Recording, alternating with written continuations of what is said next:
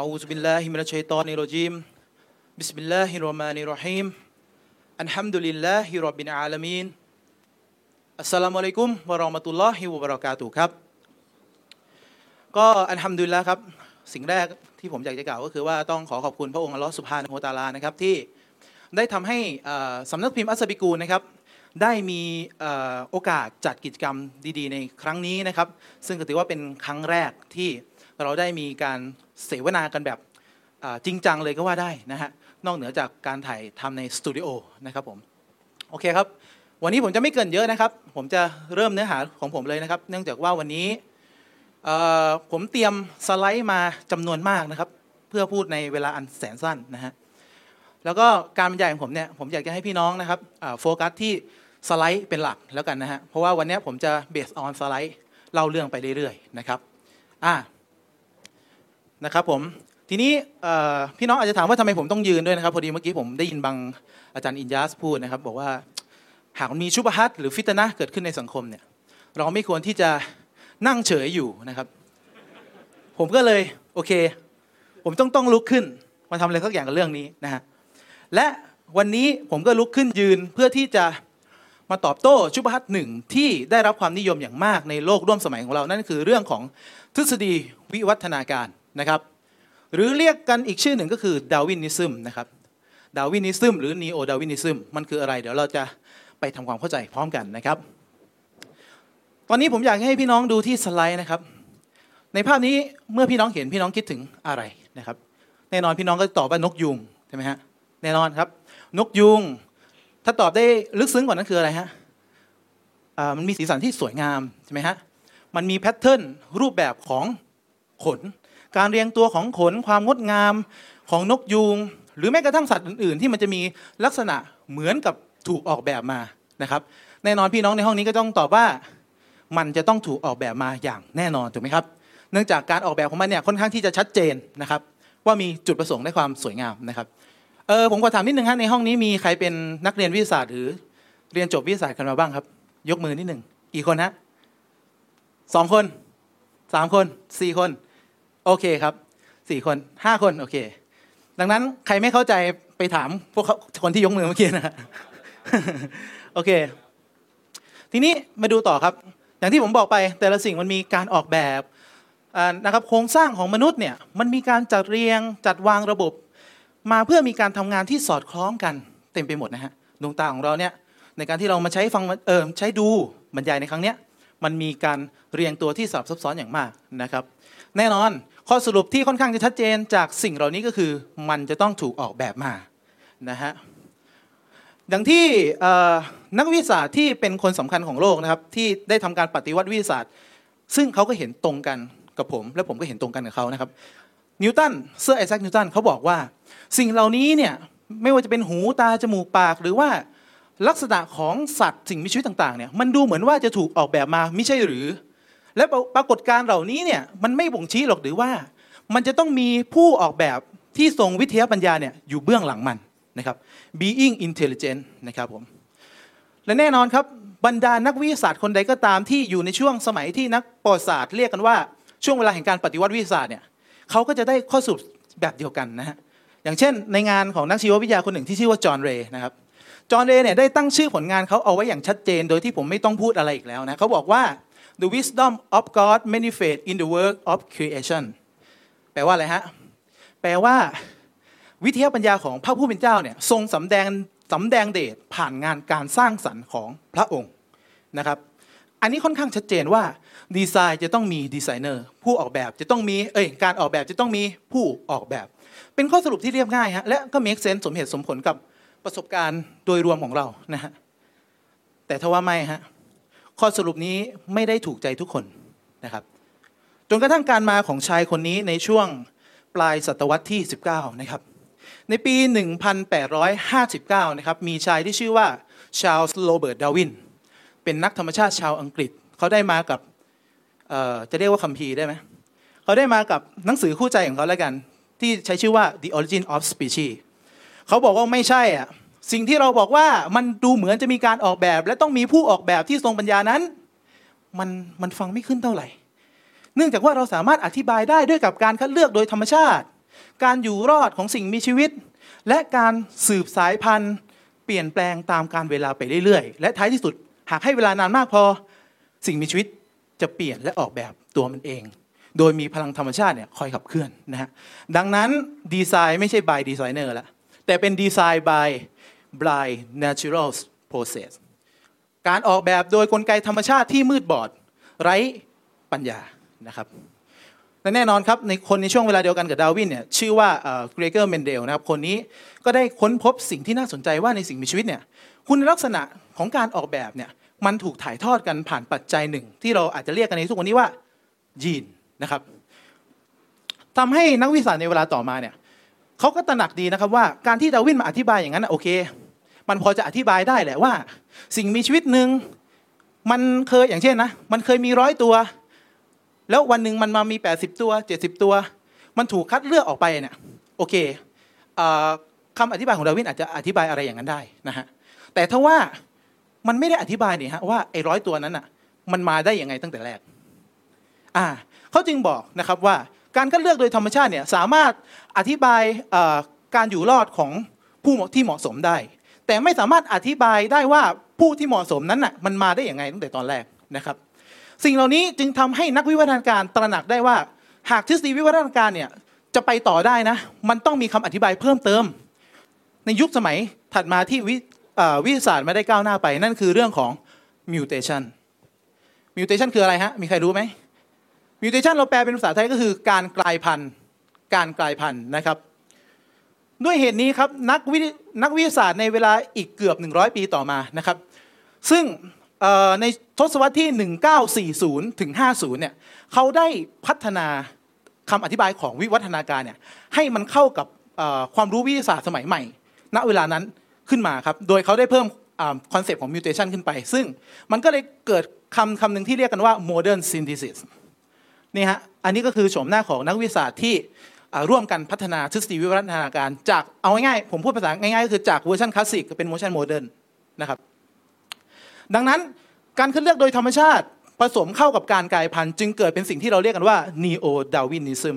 หรือคือทฤษฎีวิวัฒนาการแบบปัจจุบันที่เป็นโมเดลที่ได้รับการยึดถือโดยนักวิวัฒนาการมาจนถึงปัจจุบันนะครับ ก็คือการคัดเลือกโดยธรรมชาติเนี่ยมันจะไปคัดเลือกสิ่งมีชีวิต จากนั้นก็เกิด mutation ข้างในมัน มันจึงเกิดการเปลี่ยนแปลงจากสิ่งหนึ่งไปเป็นสิ่งหนึ่งนะครับ แต่ทีนี้ก่อนที่เราจะมาวิเคราะห์วิพากษ์กันว่า ทฤษฎีเหล่านี้มันมีปัญหาอะไรเนี่ยนะครับ พี่น้องจะต้องเข้าใจก่อนว่า รากฐานสามประการของทฤษฎีวิวัฒนาการเนี่ยมันมีอะไรนะครับ รากฐานประการแรกก็คือ การเปลี่ยนแปลงตามการเวลาครับทฤษฎีวิวัฒนาการเนี่ยจะเกิดวิวัฒนาการได้ มันจะต้องเกิดการค่อยๆเปลี่ยนไปตามการเวลานะครับ อันที่สองก็คือเป็นโมเดลที่เราเรียกกันว่า universal common descent นะครับ อาจจะเขียนตกตัว s นิดหนึ่งนะครับนั่นก็คือไอเดียที่บอกเราว่า สิ่งมีชีวิตที่เราเห็นกันอยู่ทุกวันนี้นะครับพี่น้องรวมถึงผมและพี่น้องด้วยเนี่ยหากย้อนเวลากลับไปย้อนเวลากลับไปนะครับมันจะกลับไปสู่รากเดียว one origin ต้นกำเนิดเดียวที่เป็นพ่อแห่งทุกสรรพสิ่งนะครับไม่ใช่พ่อทุกสถาบันนะฮะพ่อทุกพ่อของทุกสรรพสิ่งนะครับหรือคือเราวิวัฒนาการมาจากสิ่งมีชีวิตเซลล์เดียว ในตอน 3,800 ล้านปีอะไรก็แล้วตามแต่นะครับ แต่เอาง่ายๆมันจะเป็นโมเดลนี้ ประวัติศาสตร์ของชีวิตจะต้องเป็นโมเดลนี้นะครับจะต้องเชื่อ แต่ถ้าว่าอะไรล่ะ ที่ทำการขับเคลื่อนจากรากเดียวนั้นน่ะ แตกแขนงออกมาเป็นสิ่งมีชีวิตใหม่ ๆ ได้ อะไร อะไรทำอย่างนั้นได้เขาก็เลยมาสู่รากฐานประการที่สามก็คือ ก็การคัดเลือกทางธรรมชาติกับการกลายพันธุ์แบบสุ่ม มันสร้างการเปลี่ยนแปลงเช่นนั้นได้นะครับนะครับไอ้สองกลไกเนี้ย มีหน้าที่ในการสร้างคุณลักษณะใหม่ ๆ ของสิ่งมีชีวิตนะครับ และก็สร้างสิ่งที่เราบอกกันว่ามันต้องถูกออกแบบมา กลไกเหล่านี้บอกว่าก็เนี่ยไอเนี่ยผู้ออกแบบของเขาผู้ออกแบบของเขาไม่ได้มีตัวตน แต่คือธรรมชาตินะครับ พูดบ้านๆคือธรรมชาติสร้าง เออนะครับด้วยเหตุนี้เนี่ยคำอธิบายของทฤษฎีวิวัฒนาการนะครับพี่น้องมันจึงได้เข้ามาสนับสนุนทัศนะโลกทัศน์ของคนที่เขาปฏิเสธพระเจ้า จ้องจะปฏิเสธพระเจ้าอยู่แล้ว แล้วอยู่ดีดาวินมาให้คำอธิบายอย่างเงี้ยโอ้โหยิงเข้าทางเลยทีแต่ก่อนเนี่ยคนจะคนจะปฏิเสธปฏิเสธพระเจ้าทีหนึ่งมันยากนะพี่น้อง คือเราไม่รู้จะหาข้อโต้แย้งอะไรเออมันชัดเจนไปหมดเลยคนเชื่อพระเจ้ามีข้อพิสูจน์มากมายไอ้นั่นต้องมีเหตุต้องมีผลต้องมีเหตุต้องมีผล ต้องมีผู้ออกแบบต้องมีการออกแบบเงี้ยมันโต้ยากมาก แต่ถ้าว่าคำอธิบายที่ดาวินเนี่ยให้มาเนี่ยมันปิ๊งไอเดียมากๆ มันเจ๋งมากๆเลย พวกเขาจึงจับคำอธิบายเนี่ยเข้าไปรวมอยู่ในวิทยาศาสตร์นะครับ ซึ่ง รัชญาของพวกเขาเนี่ยปรัชญาตัวหนึ่งที่พวกเขายึดถืออยู่เนี่ยก็คือปรัชญาวัตถุนิยม หรือภาษาอังกฤษคือ materialism เป็นปรัชญาที่มองว่าสิ่งมีชีวิตเนี่ยท้ายที่สุดแล้ว มันจะต้องไปจบอยู่ที่สสารแรกอะไรบางอย่าง ไม่มีผู้ออกแบบอยู่เบื้องหลังสสารนั้นนะครับ ซึ่งการที่เขามีปรัชญาอย่างเงี้ยแต่เขาก็อยากทำตัวเป็นวิทย์ไงจะทำยังไงเขาก็เลยบวกกันเลย เอาดาวินกับ materialism กับวิทยาศาสตร์ มาขยำรวมกัน เกิดเป็นสิ่งที่เราเรียกกันว่า scientific materialism ก็คือการเชื่อว่าเห็นไหมฮะจากอันแรกก็คือ nothing ผมเขียนเล็กๆว่า nothing นะครับ from particle to people หรือก็คือวิวัฒนาการตั้งแต่สสารแรกนะมาจนถึงมนุษย์นี่แหละ อธิบายด้วยกับวิวัฒนาการได้หมดเลยนะครับอ่าดังที่นักวิวัฒนาการคนนี้ครับเขาชื่อว่าเจอรี่คอยเขาได้บอกว่า ความสำเร็จที่ยิ่งใหญ่ที่สุดของดาวินนั้น คือการได้มาให้คำอธิบายถึงการออกแบบ ของสิ่งมีชีวิตเนี่ยว่ามันเกิดขึ้นผ่านกระบวนการทางธรรมชาติที่มืดบอด ไม่มีจุดประสงค์ ซึ่งมาแทนที่กับทฤษฎีที่ว่าพระเจ้าสร้างอ่าเห็นไหมฮะเขามายืนยันสิ่งที่ผมบอกพี่น้องเมื่อกี้คนนี้ครับนักวิวัฒนาการเหมือนกันดักลาสฟูตุยาม่าเขาบอกว่าไอกระบวนการความผันแปรที่มืดบอดไร้ทิศทางบวกกับการคัดเลือกทางธรรมชาติที่ไร้ปัญญาเนี่ยนะมันมาทำให้คำอธิบายที่ว่าพระเจ้าสร้างเนี่ยไม่ต้องการอีกนะครับ อ่าไม่ใช่เล่นๆนะฮะคนนี้ใครฮะคนนี้รู้สึกจะชื่อดังที่สุดนะครับเป็นหัวหน้า atheist ในปัจจุบันก็คือริชาร์ดดอกินนะครับริชาร์ดดอกินบอกว่าดาวินนั้นได้ทำให้มันเป็นไปได้นะ ที่เราเนี่ยจะเป็น atheist ที่อะไรปัญญาชนอะเป็นปัญญาชน atheist นะครับด้วยกับคำอธิบายของดาวินนะครับ อันนี้ไม่ใช่เรื่องเล่นๆนะครับ อธิบายเหมือนจะขำๆเหมือนจะง่าย ๆ แต่จริงๆเนี่ยมันเป็นปัญหาที่คนยุคสมัยเนี้ยให้การยอมรับเป็นอย่างมากนะครับ ทีนี้ผมจะมาโต้แย้งมายาคติที่หนึ่งนะครับที่เราจะมารื้อถอนกันในวันนี้ นั่นก็คือ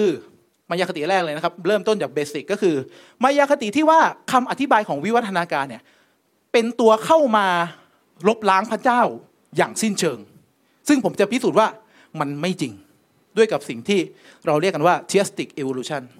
หมายความว่าไงฮะหมายความว่าโอเคโอเคโอเค มันมีนักวิทยาศาสตร์กลุ่มหนึ่งบอกโอเคโอเค เรายอมรับก็ได้ สิ่งมีชีวิตเกิดผ่านวิวัฒนาการนั่นนี่การคัดเลือกทางธรรมชาตินั่นนี่ แต่ถ้าว่าเราก็สามารถอธิบายได้นี่ว่าผู้ที่อยู่เบื้องหลังการวิวัฒนาการอะ ก็คือพระเจ้าไงไม่เห็นขัดเลย นักวิทยาศาสตร์บางกลุ่มจึงตั้งจึงมีโลกทัศน์ที่เรียกว่า theistic evolution หรือก็คือ การที่เชื่อว่าพระเจ้าเนี่ยสร้างสิ่งมีชีวิตผ่านกระบวนการวิวัฒนาการนะครับนักวิทยาศาสตร์กลุ่มนั้นมีชื่อว่า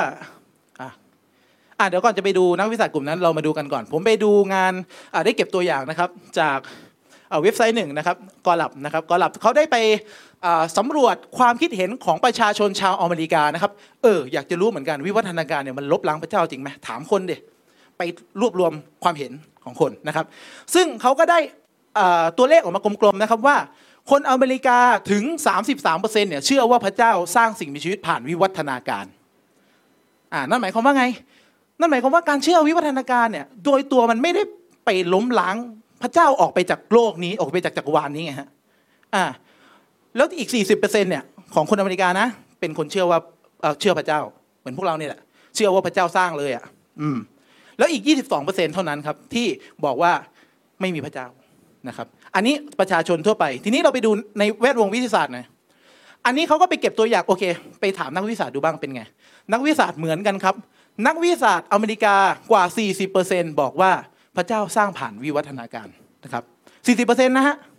40%นะครับหมายหมายความว่าจากร้อยคนเนี่ยสี่สิบคนบอกว่าวิวัฒนาการไม่ได้ปฏิเสธพระเจ้านะครับ อันนี้จึงเป็นการเข้ามาล้มล้างมายาคตินี้ครับเวลาพี่น้องไปโต้แย้งกับเขาบอกไปเลยครับ สมมติว่าพี่น้องจะไม่อยากจะคุยวิวัฒนาการเลยมันเยอะ ถามไปเลย ว่า เออแล้วไอ้การเชื่อวิวัฒนาการนี่มันมันบอกว่าพระเจ้า พระเจ้าไม่ได้สร้างจักรวาลยังไงเขาก็จะบอกเออมันไม่เกี่ยวกันถ้าไม่เกี่ยวเรายกมาทำไมใช่ไหมฮะดังนั้นก็ไปพิสูจน์พระเจ้าเลยก็ได้นะครับ แต่โอเค ในเชิงรายละเอียดเนี่ยถ้าจะคุยกันมันก็ต้องไปต่อนะอันนี้ก็คือโฉมหน้าของนักวิทยาศาสตร์คนสำคัญสำคัญแล้วกันที่มีโลกทัศน์เช่นนี้นะครับ ผมยกมาคนหนึ่งคนกลางชื่อฟรานซิสคอลินคนนี้เป็นนักพันธุศาสตร์ที่บุกเบิกโครงการ Human Genome Project หรือก็คือเป็นโครงการที่มาทำการศึกษาพันธุกรรมของมนุษย์เนี่ยครั้งแรกของโลก นะครับที่ทำการเอาเอาเอาถ้าเป็น DNA นะเอาเป็นสายเอามาเรียงกันทีละอักษรเลย อ่านให้หมด คนนี้เป็นคนนำนะครับ ซึ่งเขาก็เชื่อพระเจ้าแล้วก็เชื่อวิวัฒนาการ แต่แน่นอนทัศนะของคนเหล่านี้นะผมไม่ได้เชื่อตามเขา แต่ผมจะเอามาบอกว่าวิวัฒนาการกับคำอธิบายของการมีอยู่ของพระเจ้าไม่ได้ขัดแย้งกันนะครับ ทีนี้ต้องไงต่อโอเค นักวิทยาศาสตร์กลุ่มหนึ่งบอกว่าวิวัฒนาการปฏิเสธพระเจ้า คนหนึ่งบอกว่าวิวัฒนาการไม่ปฏิเสธพระเจ้า นั่นมันก็เป็นแค่ความเห็นของคนนะฮะ แต่ถ้าว่าเวลาเราคุยกันในทางวิทยาศาสตร์เนี่ยอะไรมันจะจริงไม่จริงเนี่ยมันต้องดูที่หลักฐานเนี่ยนะครับไอการอ้างว่าไมโครบไมโครบก็คือแบคทีเรียไอการอ้างว่าแบคทีเรียเนี่ยวิวัฒนาการมาเป็นอีลอนมัสได้นะมันจะต้องถามนะครับว่ามันจะต้องถามนะถ้าคุณเป็นปัญญาชนไอกระบวนการทางธรรมชาติกับไอการกลายพันธุ์แบบสุ่มเนี่ยมันทำยังไงของมันเนี่ยมันเปลี่ยนจากแบคทีเรียมาเป็นอีลอนมัสเฉยเลยอะทำยังไง เออมันต้องถามในทางวิทยาศาสตร์นะ ต้องถามนะครับ ดังนั้นเดี๋ยวเราจะมาดูกันว่าคำพูดนี้จริงไหมนักวิวัฒนาการคนหนึ่งชื่อดังนะครับยูจีนีสกอตเขาบอกว่า ในทฤษฎีวิวัฒนาการเนี่ยมันไม่มีไม่มีช่องโหว่เลย ไม่มีจุดอ่อนเลยนะครับ ซึ่งผมจะพิสูจน์ว่ามันไม่จริงนะครับมายาคติที่สองก็คือ การที่อ้างว่าทฤษฎีวิวัฒนาการเนี่ยในทางวิทยาศาสตร์เขาเป็นมติเอกฉันแล้ว ไม่เถียงกันแล้ว คุณจะมาแย้งกันทำไม เสียเวลานะครับ เสียเวลาสัมมนานะครับ ซึ่งผมจะบอกว่าไอันนี้ก็เป็นมายาคติหนึ่งที่เราจะต้องรื้อถอนนะครับ ผมจะไม่ยกอะไรเยอะนะครับ ให้นักวินักวิวัฒนาการในวงการเขาคุยกันเอง คนนี้บอกว่าโอเคไอไอความสามารถของสิ่งมีชีวิตที่มันปรับตัวตามสภาพแวดล้อมเนี่ยเราเข้าใจดีกันแล้วนะ แต่ว่าเราไม่ค่อยจะรู้เลยว่ากลไกแบบใดล่ะ ที่อยู่เบื้องหลังต้นกำเนิดของสิ่งมีชีวิตใหม่ๆ เอาง่ายๆนะครับไอ้คำอธิบายที่ว่าความซับซ้อนและความหลากหลายเนี่ย เกิดขึ้นได้อย่างไรในโลกนี้เนี่ยยังคงเป็นคำถามตัวใหญ่ ๆ ที่สำคัญในทางชีววิทยานะครับ หมายความว่าไงก็ก็ไม่รู้นั่นแหละนะครับ แต่พูดให้มันยากเฉยๆนะครับ โอเคครับคำต่อไปคนนี้เขาบอกว่าวิธีการปรับตัวนะครับ จนมันเกิดการสร้างอะไรใหม่ ๆ ขึ้นมาเนี่ยนะครับ มันยังเป็นหนึ่งในปัญหาที่ลึกซึ้งในทางชีววิทยาวิวัฒนาการนะครับ คนนี้ อีกคนหนึ่งก็แล้วกัน บอกว่า เวลาสาธารณชนเนี่ยนะเขาบอก เวลาสาธารณชนคนทั่วไปเนี่ย เวลาเขาได้ยินคำว่าวิวัฒนาการเนี่ยเขามักจะคิดถึงต้นกำเนิดของปีกนะครับหมายถึงว่าจากสัตว์หนึ่งไม่เคยมีปีกมามีปีกเขามักจะนึกถึงการที่ปลาเนี่ยมันขึ้นมาเป็นสัตว์บกครอบครองบกเนี่ยสาธารณชนชอบจะคิดถึงอย่างนั้น ทั้งทั้งที่สิ่งเหล่านั้นน่ะทฤษฎีวิวัฒนาการบอกอะไรกับเราน้อยมากหมายความว่าไงหมายความว่าในเชิงวิทยาศาสตร์เนี่ยมันมีคำอธิบายน้อยมากที่ที่ว่ามันเกิดมาได้ยังไงนะครับ คนนี้เลยคนนี้สำคัญมากเป็นนักวิวัฒนาการนะเขาได้เขียนบทความที่โจมตีหรือวิพากษ์แนวคิดของการคัดเลือกโดยธรรมชาติครับ โดยเขาให้ถึง 12 ข้อโต้แย้งด้วยกันนะครับสำหรับใครได้อังกฤษอยากอ่านหัวข้อเลยฮะหัวข้อนั้นคือชื่อ paper ที่เขาวิพากษ์ในเว็บไซต์ส่วนตัวนะครับเขาได้บอกว่าไอความสามารถในการที่จะอธิบายว่าพฤติกรรมใหม่ๆของสิ่งมีชีวิตเกิดขึ้นมาได้ยังไงเนี่ยเอาง่ายๆเรายังไม่ไม่สามารถที่จะอธิบายอะไรได้เลยนะครับ ด้วยเหตุนี้ครับนักวิวัฒนาการในวงการจริง ๆ นะเขารู้กันดีว่านี่คือปัญหา ดังนั้นเขาจะไม่เถียงผม แต่เขารู้นะครับ การประชุมครั้งหนึ่งได้เกิดขึ้นที่กรุงลอนดอนนะครับ Royal Society เป็นสมาคมวิทยาศาสตร์ที่สำคัญของโลกแล้วกัน เขาได้จัดการประชุมในปี 2016 เลยครับ เพื่อที่จะหาทิศทางการไปต่อของทฤษฎีวิวัฒนาการในโลกสมัยใหม่นะครับ ว่าเฮ้ยเรียกนักวิวัฒนาการมาเลย เฮ้ยทฤษฎีจะไปต่อเอาไงดีวะหากันมาเป็นร้อยปีแล้ว ไม่เจอเขาเลยประชุมกันนะครับเขาได้ list มานะครับอย่างคนนี้ชื่อเจิร์นมุลเลอร์นะครับเป็นนักชีววิทยาที่เขาได้ list ประเด็นปัญหาที่สำคัญในการประชุมครั้งนั้นครับเขาลิสต์มาได้อยู่ 3 ประเด็น ว่าทฤษฎีวิวัฒนาการเนี่ยไม่มีความสามารถในการอธิบายอะไร นั่นคือ 3 อย่างนี้นะครับหนึ่งคือ ต้นกำเนิดของความซับซ้อน รูปแบบของความซับซ้อนของสองชีวิตทั้งหลาย วิวัฒนาการไม่สามารถอธิบายได้ว่า มันเกิดขึ้นได้ยังไง ผ่านธรรมชาติ อันที่สองก็คือ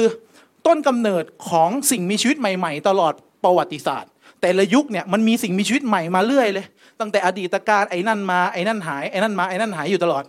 โดยที่ปัญหาที่สามก็คือ ไม่มีรอยต่อของฟอสซิลอะไรเลยนะครับถ้าทฤษฎีวิวัฒนาการเป็นจริงเนี่ยมันจะต้องมีการเปลี่ยนแปลงอย่างค่อยเป็นค่อยไปตามไทม์ไลน์ ชั้นหินใช่ไหมฮะมันจะต้องค่อยๆเปลี่ยนค่อยๆเปลี่ยนต้องมีรอยต่อกันอะแต่เขาบอกว่าปัญหาที่สามไม่มี ไม่พบความต่อเนื่องของฟอสซิลมาจนถึงปัจจุบันนะครับสิ่งมีชีวิตมันราวกับมันอุบัติอุบัติอุบัติอุบัติเกิดขึ้นมาในฟอร์มของมันนะครับ นี่เป็นปัญหาทางวิทยาศาสตร์นะฮะที่ลึกซึ้งนะครับ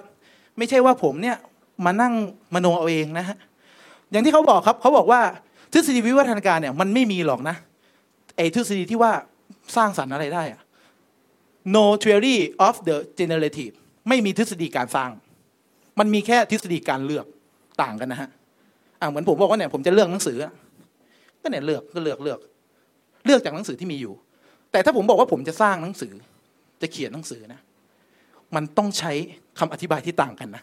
ไม่ใช่ว่าผมเลือกหนังสือปุ๊บเอ้ยหนังสือผมขึ้นมาใหม่เลย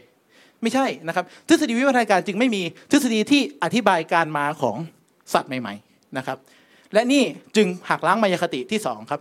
ด้วยเหตุนี้หลังจากการประชุมครั้งนั้น หลังจากที่เขาทราบปัญหากันดีเนี่ยมันจึงผุดทฤษฎียิบย่อยมากมายเพื่อมา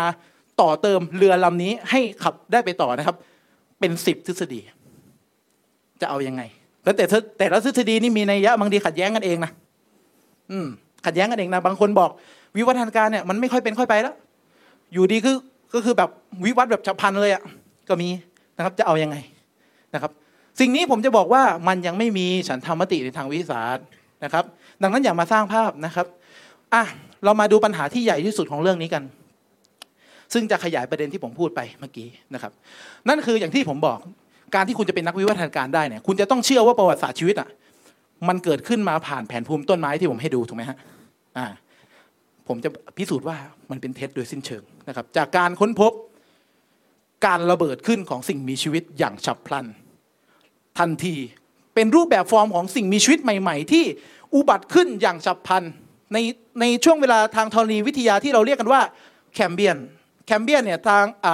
ตามเวลาในวิทยาศาสตร์ที่เขายอมรับกันนะคือ 530 ล้านปีก่อน เป็นชั้นหินที่เรียกได้ว่าแทบจะเก่าแก่ที่สุดเลยนะครับ แต่กลับกันฮะเขาพบว่าชั้นหินนั้นอะมันมีสิ่งมีชีวิตที่เขาเรียกว่าในทางวิทยาศาสตร์เขาเรียกว่าไฟลัมไฟลัมก็คือรูปแบบใหม่ ๆ ที่ไม่เหมือนกันอะ อย่างเช่นเราให้ดูภาพดีกว่า อย่างเช่นเป็นสัตว์ขาปล้องบ้างแหละ เป็นสัตว์ที่มีเนื้อเยื่ออ่อนบ้างแหละ เป็นสัตว์มีแกนสันหลังกระดูกสันหลังบ้างแหละ เป็นปลาบ้างแหละ เป็นรูปแบบที่ไม่ต่อเนื่องกันเลย ไม่มีดีท่าว่าจะมีบรรพบุรุษอยู่ก่อนหน้านั้นแล้วนะครับ เพราะว่ามันเกิดขึ้นแบบฉับพลันนะครับ ด้วยเหตุนี้นิตยสารไทม์จึงตั้งชื่อว่า evolution big bang อ่า evolution big bang ซึ่งโดยคำเนี่ยมันขัดแย้งกับ กลไกการค่อยเป็นค่อยไปแล้วนะมันบอกว่าอะไรอะมันบอกว่ามันบูมบูมสิ่งมีชีวิตมาโอ้โหอะไรตรงนี้อะไรมา มาเต็มไม่หมด โดยที่ไม่มีพ่อมันอยู่ก่อนหน้าเลยนะครับ อ่า เดี๋ยวเราไปดูกัน นี่เป็นการเกิดหลายไฟลัมหลัก ๆ ของสิ่งมีชีวิตนะครับ ไฟลัมคืออะไรไฟลัมคือเกณฑ์การจำแนก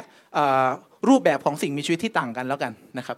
ใครอยู่ไฟลัมเดียวกันก็คือโอเคมีมีขาปล้องเหมือนกันอะไรเงี้ย ปูกุ้งอะไรเงี้ยฮะ ซึ่งอะไรที่เป็นมีเนื้อเยื่ออ่อนๆแมงกะพรุนอะไรเงี้ยก็จะอยู่อีกไฟลัมหนึ่งนั่นแหละไอไฟลัมต่างๆ ที่แตกต่างกันมันอุบัติขึ้นนะครับในช่วงเวลาที่เราเรียกกันว่า Cambrian Explosion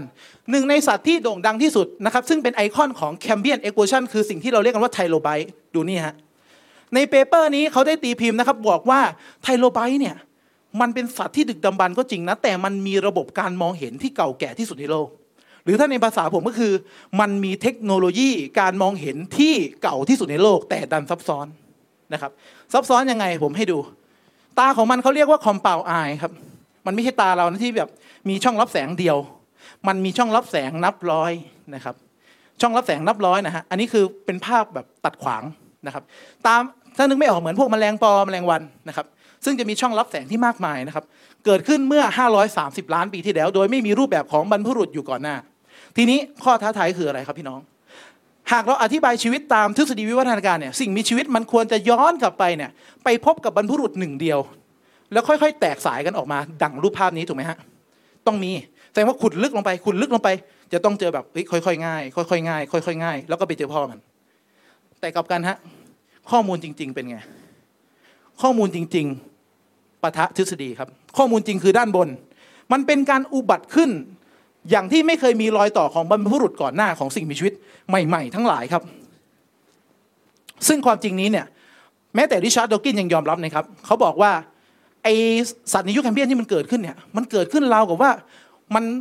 อุบัติขึ้นตอนนั้นโดยไม่มีประวัติศาสตร์วิวัฒนาการเลยนะครับ ซึ่งแม้แต่ดาวินในช่วงเวลาของดาวินเองเนี่ยเขาทราบเรื่องนี้ดี เพราะในตอนนั้นมีการขุดพบแล้ว แต่ว่าจะให้ทำไงดาวินก็บอกว่า ผมไม่สามารถให้คำตอบที่น่าพอใจได้หรอกนะ ถ้าคุณจะถามผมอย่างนั้นนะนะฮะด้วยเหตุนี้ครับ นักบรรพชีวินที่เขาเชี่ยวชาญทางด้านฟอสซิลมาก เขาบอกเราว่าไอ้มันไม่มีอะไรที่ทำให้ดาวินเนี่ยทุกข์ร้อนใจไปได้มากกว่าการระเบิดของสัตว์ในแคมเบรียนแล้วนะครับคือเรื่องนี้มันทำให้ดาวินแทบจะนอนไม่หลับนะฮะถ้าเป็นภาษาเรานะครับ เพราะเขาไม่มีคำอธิบายนะครับ ด้วยเหตุนี้การที่ทฤษฎีวิวัฒนาการจะไปต่อได้ มันจะต้องมีสมมุติฐานในสมมุติฐานลงไปอีกทีอ่าไอ้สมมุติฐานแรกที่ว่าชีวิตวิวัฒนาการเนี่ย ยังไม่ได้พิสูจน์เลยนะ สร้างสมมติฐานย่อยมาอีก เพื่อให้มันไปต่อได้เขาบอกว่าเอ้ยที่มันไม่มีบรรพบุรุษก่อนหน้า ไม่ใช่ว่าไม่มี แต่ว่าฟอสซิลของพวกมันไม่ถูกเก็บรักษาไว้ไงอาจจะหายไป ร่างกายมันไม่แข็งแรง เนื้อมันอ่อน ตายปุ๊บหายตายปุ๊บหายมันจะเก็บยังไงอะเออ คุณก็ถามอะไรแปลกๆนะครับ ไม่ใช่ ไม่ใช่นะครับ การค้นพบใหม่ ๆ บอกกับเราว่าไม่จริงอะ การค้นพบสัตว์ในยุคแคมเบียนไม่ได้มีที่เดียว แต่ค้นพบในหลายภูมิประเทศทั่วโลกนะครับหนึ่งในการค้นพบใหม่ๆ หลังจากนั้นก็คือที่แคนาดา ทางตอนใต้ของแคนาดาที่เราเรียกกันว่าเบอร์เจสเชลที่เทือกเขาล็อกกี้นะครับเราได้ค้นพบสัตว์ในยุคแคมเบียนที่ซับซ้อนลงไปอีก ซับซ้อนลงไปอีก ซับซ้อนลงไปอีกตัวนี้มีถึง 5 ตานะฮะและอีกที่หนึ่งที่เป็นไม้ตายสำคัญของเรื่องนี้เลย คือการค้นพบที่จีนใกล้ๆเรานี่เองนะฮะ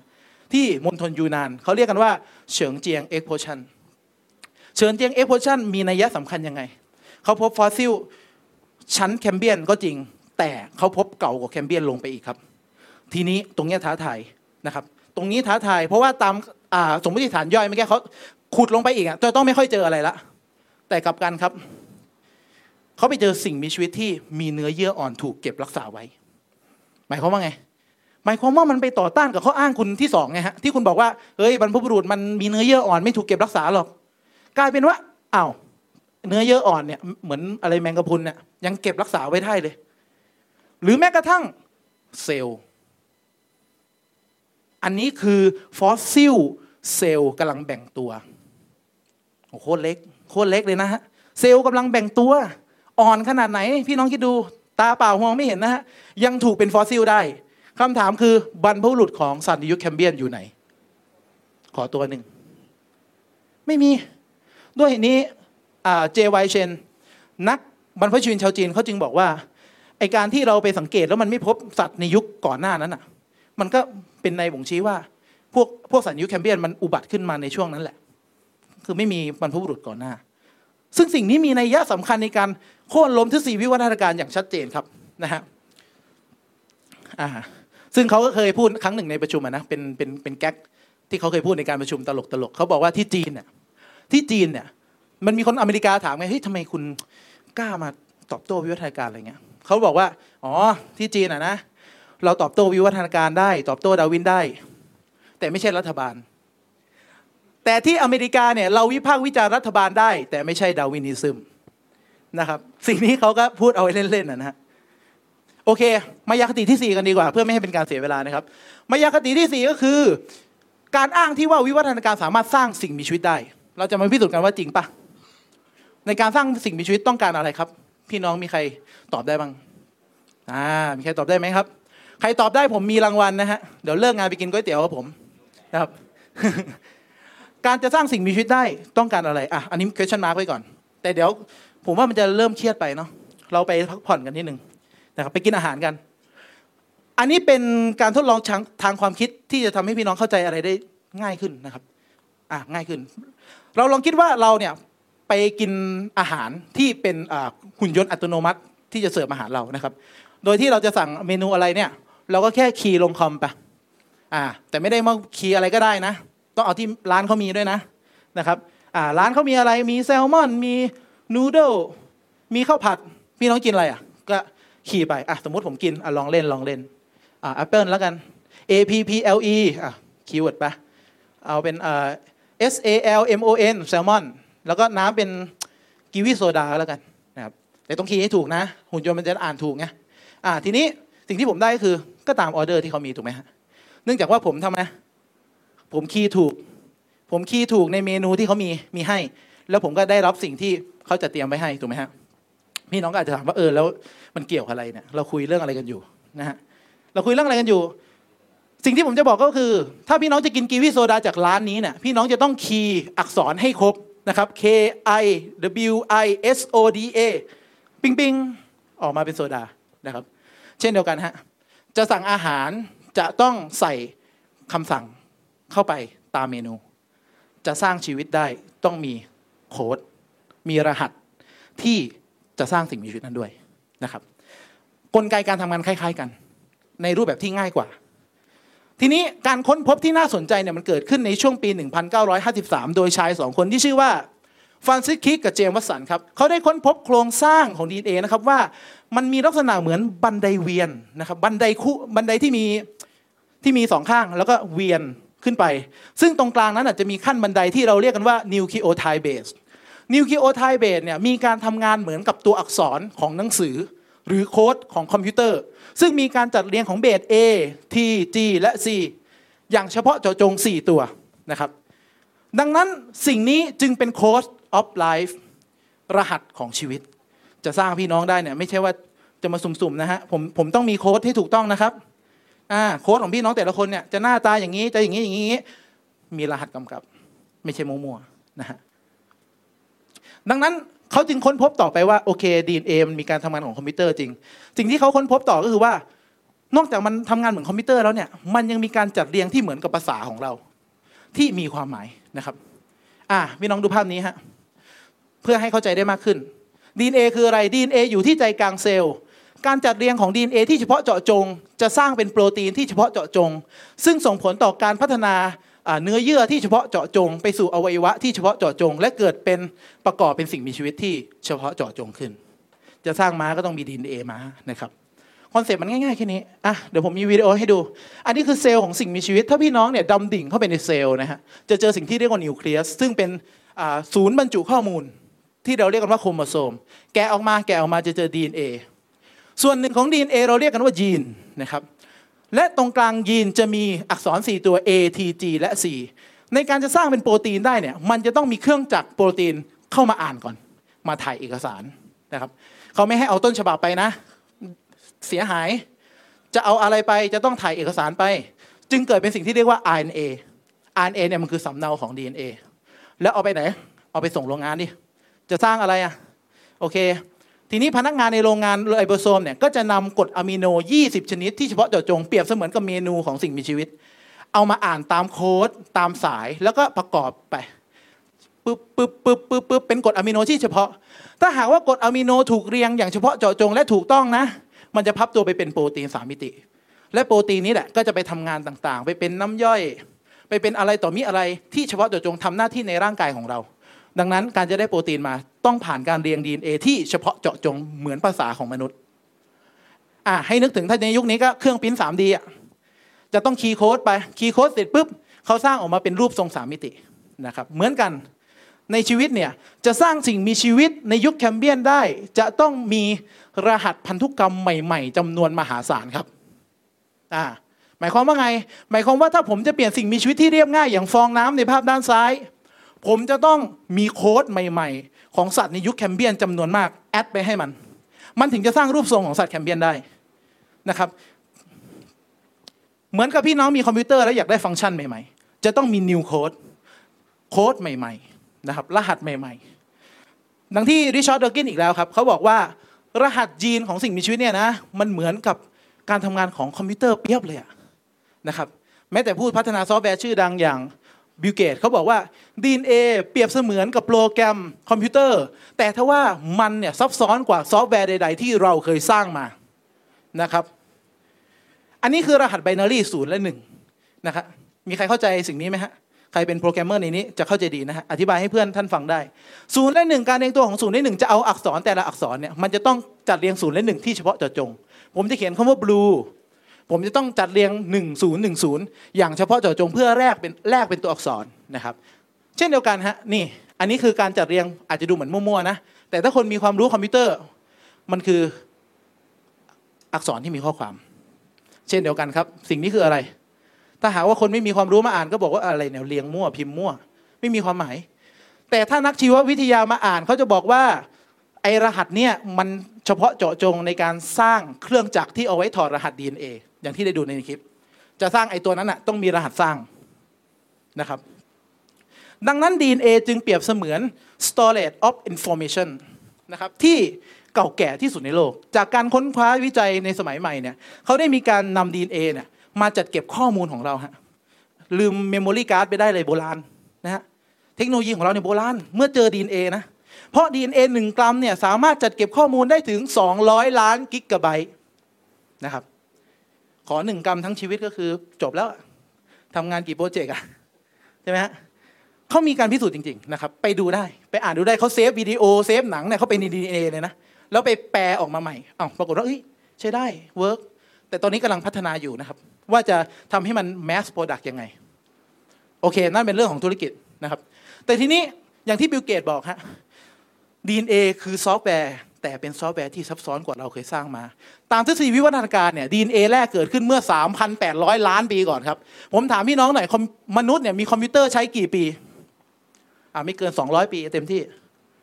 แต่เทคโนโลยีคอมพิวเตอร์ในสิ่งมีชีวิตเนี่ยมีมากว่า 3,800 ล้านปีแล้ว ซึ่งเป็นเทคโนโลยีที่เก่าแก่ที่สุดในโลก แต่ชาญฉลาดกว่าคอมพิวเตอร์ของเรานะครับ โดยเห็นนี้ครับถ้าพี่น้องลบอันนี้คือเซิร์ฟเวอร์ ถ้าพี่น้องไปทำลายเซิร์ฟเวอร์ที่ไหนก็ตามในโลกนี้เนี่ยแน่นอนจะต้องส่งผลต่อการหายไปของเว็บไซต์หลายเว็บไซต์นะครับเช่นกันถ้าพี่น้องทำลายข้อมูลของสิ่งมีชีวิต จะไม่มีสิ่งมีชีวิตใด ในทางกับกันพี่น้องจะมีชีวิตได้ จะต้องมีข้อมูลของสิ่งมีชีวิต แต่ละเล่ม แต่ละเล่มแต่ละเล่มนะครับ ซึ่งในมนุษย์เนี่ยมีการจัดเรียงของข้อมูลเหล่านี้ประมาณเท่าไหร่รู้ไหมฮะคุณอันวานรู้ไหมประมาณสามพันล้านตัวอักษร เออ สามพันถึงหกพันล้านตัวอักษร ถ้านับเป็นคู่เนี่ยจะสามพันถ้านับเป็นตัวเดียวๆเนี่ยจะหกพันล้านตัวอักษรนะครับ หรือเดี๋ยวให้อันวานพูดต่อดีกว่าเรื่องนี้ โอเค ทีนี้ครับอย่างที่ผมบอกไป DNA เนี่ยเวลาเขาจะโค้ดอะไรไปเนี่ยเขาจะต้องเนี่ยครับพี่น้องดู อันนี้คือกรดอะมิโนที่เรียกว่าอะมิโน 20 ชนิดนะฮะเราจะเอาโปรตีนใช่ไหมเราจะต้องเรียง DNA น่ะให้ไปลงสักสักช่องหนึ่งอะจะเอาอะมิโนไหนอะนะครับ จะต้องเรียงกันอย่างเฉพาะนะครับ เพื่อเป็นไง ให้อะมิโนเนี่ยมันก่อตัวเป็นสายอย่างถูกต้อง แล้วก็ไปเป็น functional protein จะต้องมีการจัดเรียงที่เฉพาะเจาะจงทุกขั้นตอนนะครับตั้งแต่อักษรนิวคลีโอไทด์เรียงอย่างเฉพาะ ไปเป็นอะมิโนอะมิโนจัดเรียงตืดๆอย่างเฉพาะ แล้วมันก็ fold fold คือพับตัวไปเป็นโปรตีนที่ทำงานได้ หมายความว่าในทางกลับกันถ้าเราเรียงมั่ว มันจะไม่เกิดอะไรเลย จะไม่ได้แม้แต่โปรตีน และอย่าไปพูดถึงชีวิตเลยครับ ทีนี้ ตามทฤษฎีวิวัฒนาการเนี่ยเขาบอกว่าโอเคแหละไอ้รหัสดีเอ็นเอเหล่านี้มันสามารถเกิดขึ้นผ่านความบังเอิญได้ ผมจะมาพิสูจน์เรื่องนี้ให้พี่น้องเข้าใจได้ง่ายขึ้นนะครับ เพราะว่าในทางวิทยาศาสตร์เนี่ยมันซับซ้อน แต่เราจะแปลงมันเป็นตัวอย่างนะครับ เช่นกันครับกลับไปที่ตัวอย่างกีวีโซดาของผม ผมจะกินกีวีโซดาเนี่ยผมจะต้อง key รหัสที่เฉพาะเจาะจงเพื่อเอาโซดา ไม่ใช่ว่าเมนูใด ๆ ที่ผม key ไปเนี่ยจะได้กินนะฮะเพราะถ้าร้านไม่มีให้กินเนี่ยผมคีย์ไปให้ตายมันก็เป็นแค่ขยะนะครับ และการเปลี่ยนแปลงของอักษรที่มีความหมายเฉพาะเจาะจงแบบสุ่มเนี่ยเมื่อผ่านการเวลาไปพี่น้องไปลองดู ยิ่งพิมพ์มั่วพิมพ์มั่วพิมพ์มั่วไปเท่าไหร่ ยิ่งสูญเสียความหมาย น้อยลงน้อยลงน้อยลงเรื่อยๆข้อความจะยิ่งไม่มีความหมายนะครับ เมื่อเราเปลี่ยนแปลงแบบสุ่ม ดังที่นักนักวิทยาศาสตร์คอมพิวเตอร์ที่ชื่อว่าเมอร์เรย์อีเดนเขาบอกว่าหากคุณไปเปลี่ยนลำดับใดๆก็ตามแต่ที่มีความหมายเนี่ยนะท้ายที่สุดอะมันก็จะนำไปสู่การสูญเสียข้อมูล หรือคือสิ่งมั่ว แล้วมันจะเกิดแบบสุ่มได้ยังไงอะอะโอเค ในทางวิทยาศาสตร์เนี่ยเขาให้เครดิตกับสิ่งที่เรียกกันว่าคณิตศาสตร์ และโอกาสทางคณิตศาสตร์ ซึ่งเป็นเหมือนภาษาของธรรมชาติที่เราใช้ใช้เรียนรู้กันอยู่ปัจจุบันเนี่ยนะฮะเวลาเขาจะสรุปอะไรทีเนี่ยเขารวบรวมสถิติใช่ไหมฮะรวบรวมสถิติ ประมวลเป็นโอกาสแล้วก็มาสรุปนั่นนี่นั่นนี่นั่นนี่ทีนี้เราจะใช้คณิตศาสตร์เข้ามาท้าทายนิดหนึ่งแต่ไม่ยากครับผมจะไม่นำมาทดเลขอะไรให้ซับซ้อนนะครับ มาดูตัวอย่างกัน กลับไปที่ร้านของ robot เรา ร้านของ robot เราเนี่ยนอกจากจะมีอาหารนะฮะมันยังมีสิ่งหนึ่งที่เป็นโปรโมชั่นสำหรับลูกค้าที่มากิน คืออะไรรู้ไหมฮะคุณนันวานเขามีเครื่องดื่มแจกฟรีกีวีโซดาแจกฟรีครับ แต่พี่น้องจะกินได้เนี่ย ไม่ใช่ฟรีแบบเล่นๆเขามีเกมให้เล่นเขาบอกว่าพี่น้องจะกินฟรีใช่ไหมไปสุ่มอักษรแปดหลัก ผ่านอักษร 26 ตัวของภาษาอังกฤษ A ถึง Z ไปพิมพ์สุ่มแต่ละหลักนะ กดสุ่มกดสุ่มเหมือนเหมือนเหมือนสล็อตอะอะถ้าพวกเปรียบ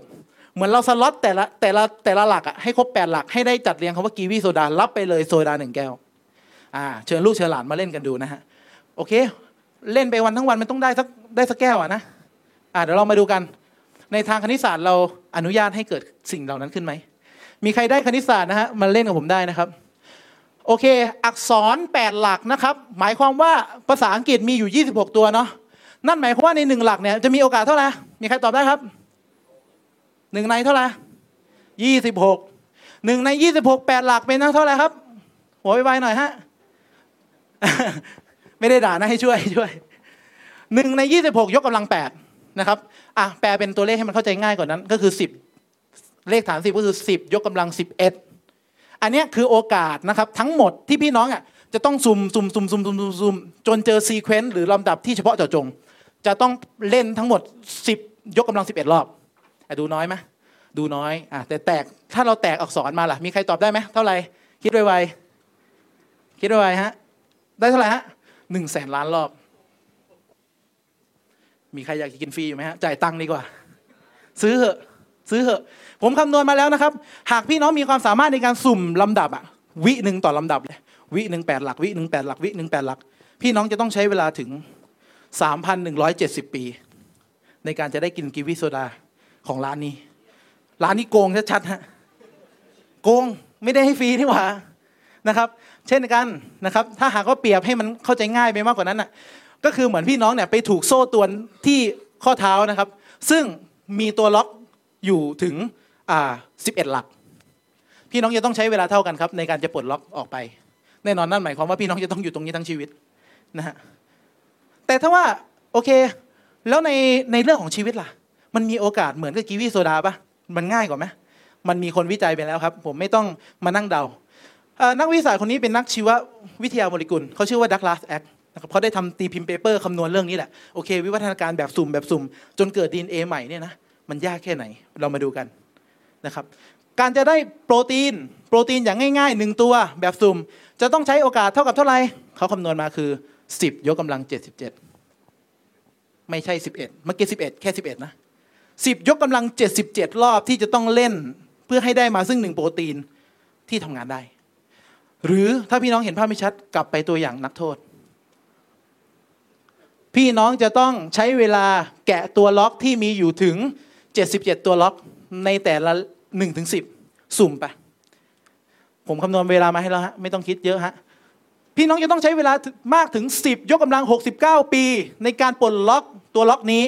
หรือคือตัวเลขล้านล้านล้านหนึ่งในล้านล้านล้านล้านล้านล้านล้านล้านนะครับ ซึ่งเสียใจด้วยครับ เวลาในจักรวาลยังมีไม่ถึงเลย เวลาในจักรวาลเนี่ยมี 10 ยกกำลัง 11 วินาที ตั้งแต่บิ๊กแบงเวลาในโลกนี้มีแค่ประมาณ 10 ยกกำลัง 9อะตอมในกาแล็กซี่ของเราเนี่ยมีประมาณ 10 ยกกำลัง 65 หรือเรียกก็คือ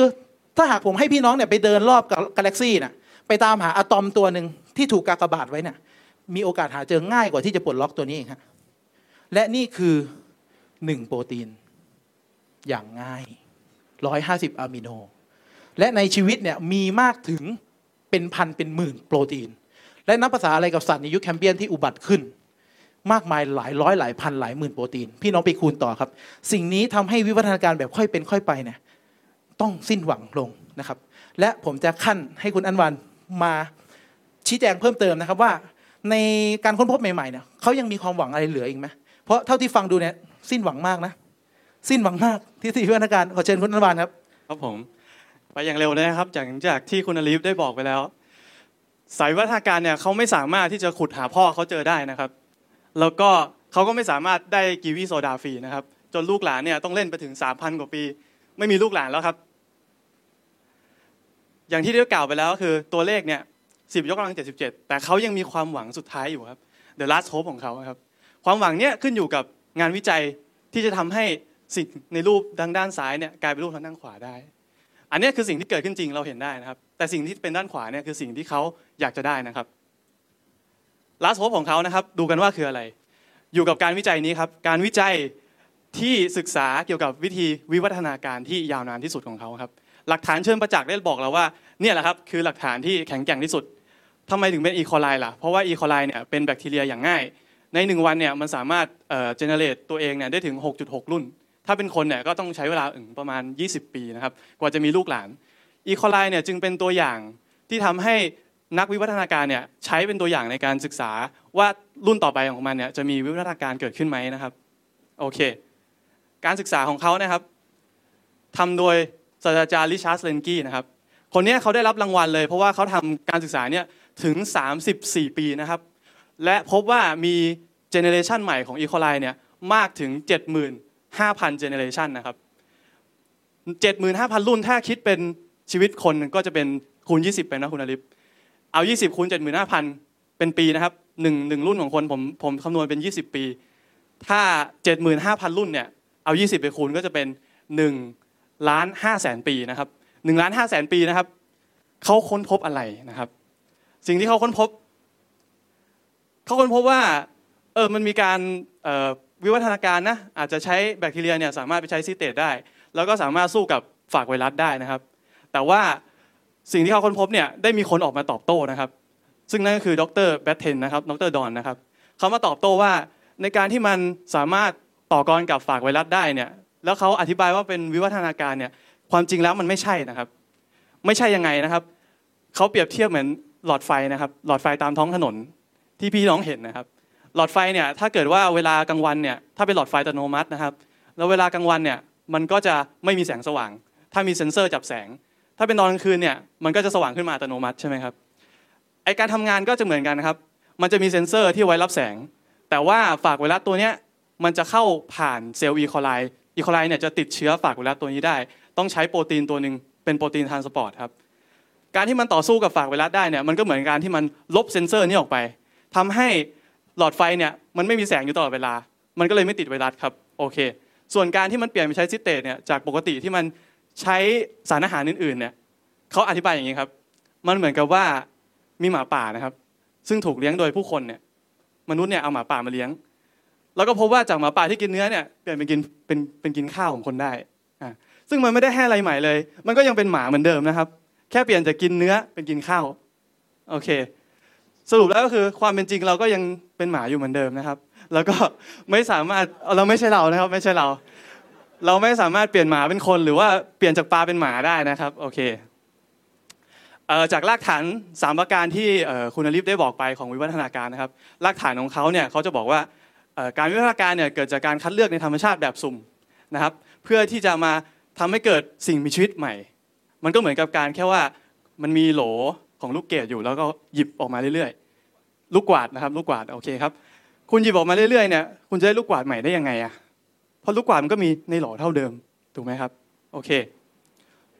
ผมเปรียบเทียบนะครับ ถ้าเกิดมีแมวสองพันนะครับ เป็นแมวพันขนสั้น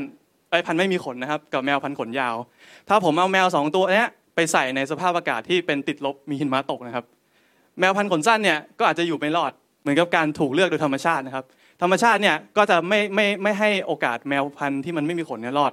ก็จะเหลือแต่แก่แมวขนยาวนะครับ หมายความว่ามันก็ไม่ได้สร้างสิ่งมีชีวิตใหม่ แค่แมวขนสั้นหายไปนะครับ การการวิจัยทางวิชาการเนี่ยเขาได้ออกมาสนับสนุนสิ่งที่ผมบอกนะครับ ก็คือว่าการ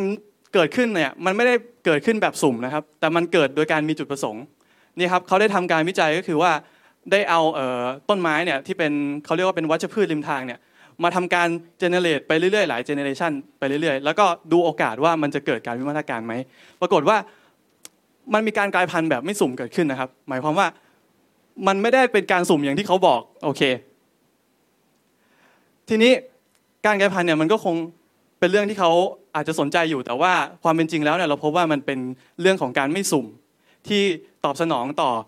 สิ่งแวดล้อมที่เปลี่ยนแปลงไปนะครับ เหมือนกับว่าเวลาพี่น้องขับรถไปแล้วน้ำมันใกล้จะหมดนะครับ เกตน้ำมันขึ้นแล้วน้ำมันใกล้จะหมด เราขับรถไปเราจะทำยังไงที่หาปั๊มได้ เปิดแมปดูโอ้มีปั๊มอยู่ใกล้ๆสิ่งที่ทำได้คือเราอาจจะประหยัดน้ำมันก็คืออาจจะขนของออกไปถ้ามีของหนักของโยนของทิ้ง หรือว่าเอาปล่อยผู้โดยสารออกไป เพื่อให้ถึงปั๊มน้ำมันได้เร็วที่สุดนะครับ มันก็เหมือนกับนี้ครับ มันก็จะกลายเป็นรถแบบนี้ คุณจะทำทุกอย่างเพื่อให้ไปถึงปั๊มน้ำมันได้เร็วที่สุด ก็คือเอาน้ำหนักออกไปทำให้รถมันเคลื่อนที่ได้เร็วทำให้มันกินน้ำมันน้อยลง แต่ว่ามันก็ยังมีไบแอสครับมีการ random error เกิดขึ้น มันไม่สูงตรงที่ว่า ถ้าเกิดคุณเอาล้อออกไปรถมันจะไปได้ไหมครับ หรือถ้าเกิดคุณเอาเครื่องยนต์ออกไปรถมันจะขับได้ไหมครับ ฉะนั้นมันได้เอาออกไปแค่บางส่วนเท่านั้นครับ แต่มันไม่สามารถทำให้ให้ให้รถเนี่ย ถ้าคุณเอาล้อออกไปหรือว่าเอาเครื่องยนต์ออกไปเนี่ยมันไม่สามารถทำให้รถไปถึงปั๊มน้ำมันได้โอเคนะครับโอเค ทีนี้สิ่งที่ดาวินเจอก็คืออะไรเขายังมีหวังอยู่กับไอ้ตัวนี้ครับเขาจะในในแบบเรียนของวิทยาศาสตร์เนี่ยเขาจะยกตัวอย่างอันนี้บ่อยมากก็คือนก finch นก finch เนี่ยเป็นนกที่ดาวินเนี่ยออกทะเลไปในเกาะกาลาปากอสนะครับแล้วก็ไปเจอนกหน้าตาแปลกๆ แล้วก็บอกว่าเนี่ยมันวิวัฒนาการกันขึ้นมา เกิดจากนกตัวนี้เปลี่ยนปากไปเรื่อยๆ เราจะมาดูว่า ข้อสรุปของเขาเนี่ยจริงไหมนะครับ ข้อสรุปนี้นะครับถูกตอบโต้โดยวิทยาศาสตร์สมัยใหม่ไปแล้วนะครับ ว่าการเกิดขึ้นของนกฟินเนี่ยมันเกิดจากกระบวนการที่เราเรียกว่า epigenetic นะครับ epigenetic คืออะไรใช่ไหมครับ epigenetic เนี่ยเดี๋ยวผมจะมาอธิบายให้ฟังคำว่า epi เนี่ยมันแปลว่า above หรือว่าแปลว่าข้างบนนะครับ genetic ก็คือสารพันธุกรรม epigenetic เนี่ยก็คือการที่มันไม่เกี่ยวข้องกับสารพันธุกรรม แต่มันคือสิ่งที่อยู่เหนือสารพันธุกรรมที่มาควบคุม รียบเสมือนกับหนังสือนะครับ หนังสือก็คือข้อมูลในหนังสือเนี่ยตัวอักษรเนี่ยก็คือข้อมูลที่บางอลิฟคุณอลิฟเนี่ยได้ได้บอกพี่น้องไปเนาะสารพันธุกรรมในนั้นก็เหมือนกับตัวหนังสือ สิ่งที่วิวัฒนาการจะเอาก็คือว่าเขาจะทำให้หนังสือเนี่ยพลิกหน้าไปมาอ่านไปมาเนี่ยอยู่ๆก็เปลี่ยนเปลี่ยนประโยคเป็นประโยคใหม่เปลี่ยนอักษรเป็นอักษรใหม่ สิ่งที่ EP genetic ทำได้เนี่ยเราสมมุติฐานแล้วก็สรุปผลมาว่า EP genetic เนี่ยมันก็เหมือนกับการที่คุณเนี่ยเอาที่ขั้นหนังสือหรือว่าพลิกพิกหน้าหนังสือเป็นขั้นหน้าเอาไว้นะครับทำให้ตัวอักษรตรงนั้นน่ะไม่ถูกอ่าน แต่ว่าคุณก็สามารถเปิดหน้านั้น หรือว่าเอาที่ขั้นหน้านั้นออกได้ทำให้ตัวอักษรนั้นถูกอ่านได้นะครับ ซึ่งมันก็คือไม่ได้เปลี่ยนไม่ได้เปลี่ยน word ไม่ได้เปลี่ยนคำในหนังสือเลย แค่คุณปิดมันไว้หรือว่าเปิดมันออกมาแค่นั้นเองโอเคครับ ตัวอย่างง่าย ๆ ในชีวิตของเราเนี่ยก็จะเป็นในเซลล์ของเรานะครับ เซลล์ร่างกาย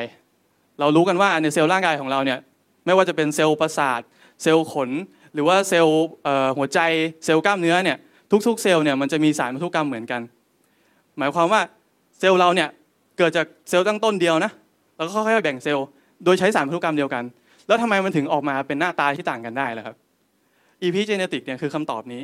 ถ้าคุณจะเป็นเซลล์กล้ามเนื้อ คุณก็แค่ไปเปิดปิดสวิตช์อะเหมือนเอาที่คั่นหนังสือไปปิดตรงนี้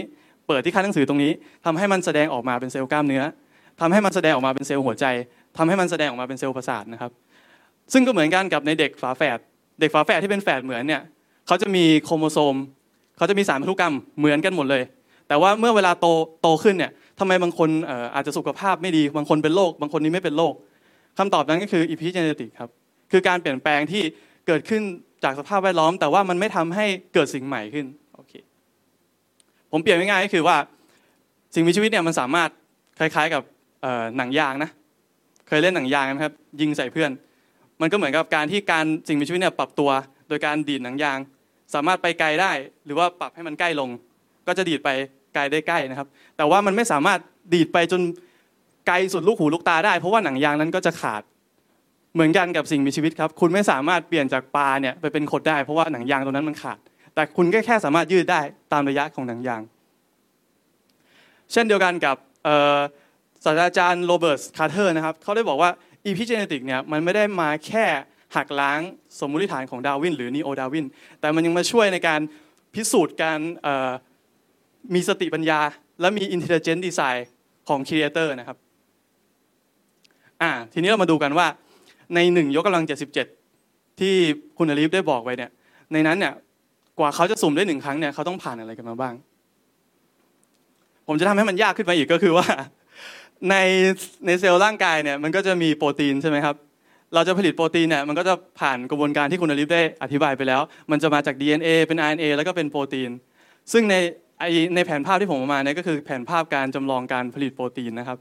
ถ้าดูง่ายๆมันก็จะเหมือนเปรียบเสมือนกับโรงงานอุตสาหกรรมเป็นโปรตีนแฟคทอรี่นะครับ ก็จะมีขั้นตอนอย่าง transcription นะครับการคัดลอกเอกสาร แล้วก็มีเรื่องของ epigenetic ที่ผมบอกไปเป็นการควบคุม แล้วก็จะมีในเรื่องของ translation นะครับ ก็คือการแปลภาษาออกมาไอ้ process ต่างๆเหล่านี้ก็จะเหมือนกับ process ต่างๆ รายการผลิตต่างๆ ในโรงงานอุตสาหกรรมนะครับ เหมือนกับโรงงานผลิตรถ เราก็จะเห็นสายการผลิตเราเห็นคนประกอบรถ เราเห็นเครื่องจักรเหมือนเปรียบเทียบกับในเซลล์เหมือนเหมือนกันนะครับ ซึ่งในโรงงานผลิตเนี่ยก็จะมีสิ่งที่เราเรียกว่าเมนูคู่มือนะครับ หรือว่าคู่มือที่เราจะใช้ในการประกอบรถคันหนึ่งเนี่ยเราจะมีคู่มืออะไรบ้างเขาก็จะบอกว่าคุณต้องติดล้อตรงนี้ ประกอบตรงนี้ ดัดโครงตรงนี้ ในโรงงานเนี่ยก็จะมีคู่มือนะครับ ในร่างกายเราเนี่ยในเซลล์ก็จะมีคู่มือเหมือนกัน อันนี้ก็จะเป็นคู่มือในการทำงานผลิตโปรตีนในเซลล์นะครับ ที่นักวิทยาศาสตร์เขาได้จำลองออกมาไว้ ฉะนั้น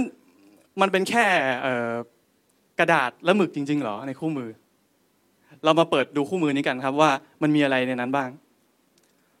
อย่างแรกที่เขาเจอครับ อย่างที่ผมบอกไปมันเหมือนกับหนังสือนะครับ ในคู่มือเนี้ยก็จะมีข้อมูล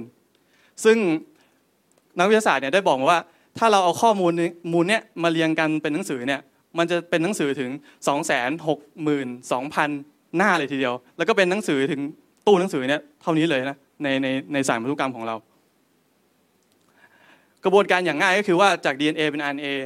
แล้วก็เปลี่ยนเป็นโปรตีนนะครับ มันก็เหมือนกับการถ่ายเอกสารคัดลอกข้อมูล แล้วเอกสารนั้นอะก็จะไปถูกเครื่องย่อยเอกสาร แล้วเครื่องย่อยเอกสารเนี้ยก็จะมาจัดเรียงกันใหม่กลายเป็นโปรตีนนะครับเขาค้นพบว่าจากเอกสารทั้งหมดที่ถูกย่อยเนี่ยมีแค่2%เท่านั้น ที่จะเอาเกิดมาเป็นโปรตีนที่เขารู้จักกัน แล้วอีก 98%เราไปไหน 98%เนี่ยเขาคิดกันว่าเป็นขยะ หรือว่าเป็นขยะของวิวัฒนาการ ไม่ได้เกี่ยวอะไรกับโปรตีนตรงนั้นเลยนะครับ แต่ว่าการค้นพบใหม่เนี่ยก็ค้นพบว่าไอขยะตรงนั้นเนี่ยมันมีความหมายนะครับ มันมีความหมายในการควบคุม เป็นตัวควบคุมการแสดงออกต่างๆ ของสารพันธุกรรม มันคือ regulation regulator network นะครับ เป็นเครือข่ายการควบคุมในสารพันธุกรรมนะครับ ถ้าผมเปรียบเทียบก็คือ อันนี้เป็นการเปรียบเทียบกับระบบปฏิบัติการของคอมพิวเตอร์นะครับ ภาพทางซ้ายเนี่ยก็คือการที่เขาเป็นการผลิตโปรตีนอย่างง่ายในในเซลล์ E. coli แบคทีเรียนะครับ เทียบกับระบบปฏิบัติการของคอมพิวเตอร์ เราจะค้นพบว่าข้อมูลเนี่ยเราใช้ข้อมูลคำสั่งแค่นิดเดียว แต่เกิดผลเนี่ยเป็นชุดคำสั่งเนี่ยเพียบเลย เป็น work เนี่ยเพียบเลยกับกันในคอมพิวเตอร์เนี่ยเราต้องคีย์ข้อมูลไปเยอะ ถึงจะเกิดคำสั่งออกมาน้อยอ่าซึ่งอันเนี้ยเขาบอกว่ามันเป็นการ random เป็นการสุ่ม อีกอันเนี่ยเป็น intelligent design ของการออกแบบซอฟต์แวร์ลองเปรียบเทียบกันดูนะครับ ถ้าเราเปรียบเทียบเนี่ยมันก็จะเหมือนกับว่าข้อมูลแต่ละชุดเนี่ยมันก็จะมีสายโยงใยเป็นสายแลนเหมือนในห้องเซิร์ฟเวอร์โยงกันไปโยงกันมา นี่ครับเขาได้จำลองเครือข่ายโยงใยของสายแลนนี้ เพราะว่ามันเป็นเป็นแบบนี้ครับโอ้ลึกซับซับซ้อนมาก แล้วก็แต่ละชิ้นของกระดาษที่ถูกตัดออกมาเนี่ยมันก็จะมีชุดคำสั่งที่เชื่อมโยงกันไปเป็น network นอกจากนั้นเนี่ยมันยังเป็นรูปร่างที่เป็นฟอร์มตัวเป็นรูปร่างสามมิติด้วย ในชุดข้อมูลที่เราเป็นกระดาษตัดออกมาผ่านเครื่องตัดกระดาษ แล้วมาต่อเรียงกันแล้วเนี่ยมันยังม้วนตัวกันฟอร์มตัวกันเป็นรูปร่างสามมิติ คล้ายๆกับคล้ายๆ กับลูกไหมพรมอันนี้ครับชุดคำสั่งที่อยู่ข้างในเนี่ยก็จะไม่ถูกแสดงออกมา มันถูกฝังอยู่ลึกนะครับ ไม่ถูกแสดงออกมา แล้วมันจะออกมาได้ยังไงล่ะ คำตอบก็คือว่าเขาได้ค้นพบว่าข้อมูลเนี่ยนอกจากมันจะแสดงเป็นสามมิติแล้วเนี่ยมันยังมีการเปลี่ยนแปลงไปตามกาลเวลานะครับ หมายความว่าเวลาที่เปลี่ยนไปเนี่ยข้อมูลข้างในบางทีมันอาจจะถูกโชว์ออกมาข้างนอก ซึ่งมันก็มันก็จะนำเราไปสู่มิติที่4นะครับก็คือเรื่องของเวลาอ่าถ้าผมทวนคร่าวๆนะมันก็จะคือหนังสือที่ถูกคัดลอกข้อมูล แล้วก็ถูกย่อยด้วยเครื่องย่อยเอกสาร เป็นชิ้นเล็ก ๆ ที่มี network เชื่อมต่อกัน แล้วมาต่อใหม่เป็นสายยาว ฟอร์มตัวเป็นรูปร่างสามมิติ พับเหมือนกระดาษนะครับ ซึ่งในนั้นเนี่ยมีข้อมูลอยู่ แล้วมันก็จะเปลี่ยนไปตามกาลเวลาเหมือนกับคุณเล่นไอ้กระดาษพับนะครับ เปลี่ยนมุมไปก็จะมีข้อมูลใหม่เกิดขึ้นเนาะซึ่งทั้งหมดทั้งมวลเหล่านี้มันอยู่ในกรอบของเวลานะ ฉะนั้นไอ้สี่มิติเนี่ยก็คือในเรื่องของสี่มิติในการสร้างสร้างโปรตีนอย่างง่ายเนี่ย ทั้งหมดเนี้ยทั้งหมดเนี้ยมันเกิดขึ้นมาได้ยากมากเลย กว่าจะมาเป็นหนึ่งใน 77 ครั้งได้ แล้วมันมีหนังสือหรือคู่มือไหนล่ะที่มันที่มันเป็นอย่างนี้ มันเกิดขึ้นแบบนี้ในโลก เราไม่เคยอ่านหนังสือที่มันซับซ้อนเป็นสี่มิติขนาดนี้นะที่เปลี่ยนไปตามการเวลาข้อมูลในหนังสือถูกตัดออกมา มีการเชื่อมโยงถึงกัน ไม่มีหนังสือไหนเลยนะครับ เท่าที่ผมคิดได้เนี่ย ก็อาจจะเป็นหนังสือเล่มนี้นะครับ ของมุสลิมโอเค โปรตีนแฟคทอรี่ของเราก็จบลงนะครับ ด้วยกับโครงสร้างที่ซับซ้อน แล้วคุณเห็นไหมครับว่าตรงนี้มีความซับซ้อนอย่างมาก แล้วเราก็ไม่พบเลยนะครับว่ามีผู้มาสร้าง เขาจะบอกว่าคุณเห็นผู้สร้างไหมอะในเนี้ยก็เหมือนกันในโรงงานผลิตรถยนต์ที่เป็นใช้หุ่นยนต์เนี่ย คุณเห็นคนที่เขามาประกอบรถยนต์ไหมก็คือไม่ไม่เห็นนะครับ แล้วเราสรุปได้ไงอะว่าโรงงานนั้นมีผู้สร้าง โรงงานนั้นเกิดเองไม่ได้ โรงงานนั้นต้องมีผู้ควบคุม ช่ไหมครับ คุณอาจจะไม่เห็นผู้ควบคุมแต่ว่ามันก็ยังมีห้องควบคุมอยู่ ผู้ควบคุมเนี่ยเขาอาจจะอยู่ในห้องควบคุมก็ได้ แต่มันไม่ใช่หนูอยู่ในรายการผลิตให้คุณเห็นนะครับอ่าครับคุณอลิศประมาณโอเคนี้ครับในรายละเอียดโอเคครับครับขอบผมคุณคุณอันหวานมากครับสำหรัผมข้อมูลที่น่าสนใจนะครับ ทีนี้ผมก็จะมาปิดท้ายกันแล้วเนื่องจากได้เวลาอันสมควรแล้วนะครับ ผมจะขอปิดท้ายเรื่องราวทั้งหมดที่ได้พูดมาในวันนี้นะครับ ไปในคีย์เวิร์ดสั้น ๆ ก็คือว่า มันไม่มีกระบวนการทางธรรมชาติใดนะครับ ที่มีความสามารถในการสร้างสิ่งที่เป็นข้อมูลได้ ไม่มีนะครับไม่ว่าจะเป็นข้อมูลที่อยู่ในคลื่นวิทยุ FM นะครับไม่ว่าจะเป็นในหนังสือเป็นในจารึกของอักษรไฮเออโรกลิฟของอียิปต์นะครับที่เป็นข้อมูลเป็นภาษา หรือรหัส binary ของคอมพิวเตอร์ที่เป็นข้อมูลที่เป็นภาษา สิ่งใดก็แล้วตามแต่ที่เป็นข้อมูลไม่มีทางที่จะเกิดขึ้นผ่านทางธรรมชาติได้นะครับ เช่นพี่น้องเนี่ย เดินไปที่หาดทรายนะครับแล้วเจออักษรที่ถูกเขียนไว้บนหาดทราย แน่นอนครับ พี่น้องเนี่ยสรุปได้ทันทีว่ามันจะต้องมีใครที่มีสติปัญญาในการสร้างภาษาเหล่านี้มาจงใจเขียนเอาไว้ แม้ผู้ที่เขียนเนี่ยไม่รู้เป็นใคร ไม่รู้อยู่ที่ไหน แต่พี่น้องรู้ได้ไงว่ามีคนมาเขียน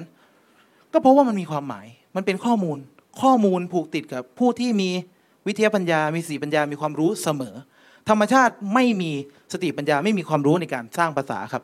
แล้วถ้าหากว่าคุณจะไร้เหตุผลพอที่จะบอกว่า เฮ้ย ถ้าเราเดินไปเจอเอกสารหนังสือพิมพ์ตกอยู่เนี่ย เราจะอธิบายหนังสือพิมพ์เนี่ย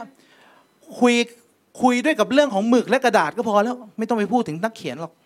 คุณคิดว่ามันเป็นคำตอบที่เป็นวิทยาศาสตร์ไหมอย่างเงี้ยแน่นอนว่าไม่นะครับ เช่นเดียวกัน สิ่งใดก็แล้วแต่ที่เป็นข้อมูล ย่อมต้องเกี่ยวพันกับสิ่งที่มีวิทยาปัญญาและสติปัญญาถูกไหมครับ และนี่เป็นข้อสรุป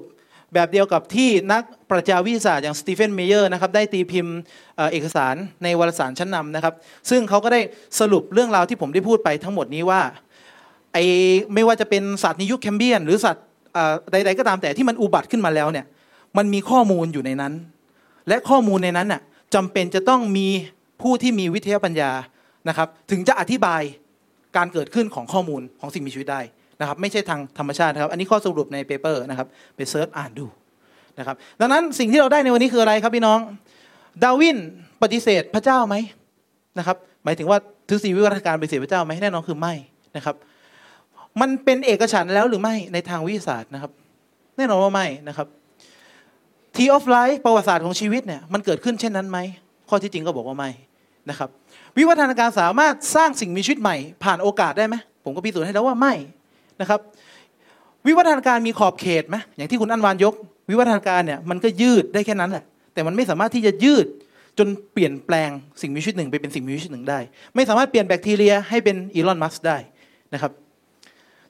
แล้ว epigenetic epigenetic อย่างที่คุณอันวานบอกไป มันได้เข้ามาช่วยเรื่องนี้ให้ดีขึ้นไหมมันอธิบายการเกิดขึ้นของสิ่งมีชีวิตใหม่ได้ไหมแน่นอนก็ไม่นะครับ แล้ว DNA เนี่ยมันเป็นเพียงแค่เรื่องของเคมีไหม แน่นอนว่าไม่ใช่นะครับ DNA เนี่ยข้อมูลใน DNA เนี่ยสามารถสร้างถูกสร้างโดยธรรมชาติได้ไหมครับ ไม่ แล้วข้อมูล หมายถึงว่าเอ่อ intelligent intelligent หรือผู้ออกแบบที่มีสติปัญญาเนี่ยสามารถสร้างข้อมูลได้ไหมครับ แน่นอนคำตอบเนี้ยได้ ดังนั้นการสร้างแบคทีเรียมาสู่อีลอนมัสจำเป็นจะต้องพึ่งพาผู้ที่มีวิทยาปัญญาในการ นำข้อมูลมาให้สิ่งมีชีวิตในการจะสร้างเป็นสิ่งต่างๆ เป็นแบคทีเรีย เป็นหมา เป็นนก เป็นแมว เป็นคน จะต้องมีหนังสือที่เฉพาะเจาะจงนะครับ อันนี้ไปหาซื้อได้ ขายของนิดนึง โอเค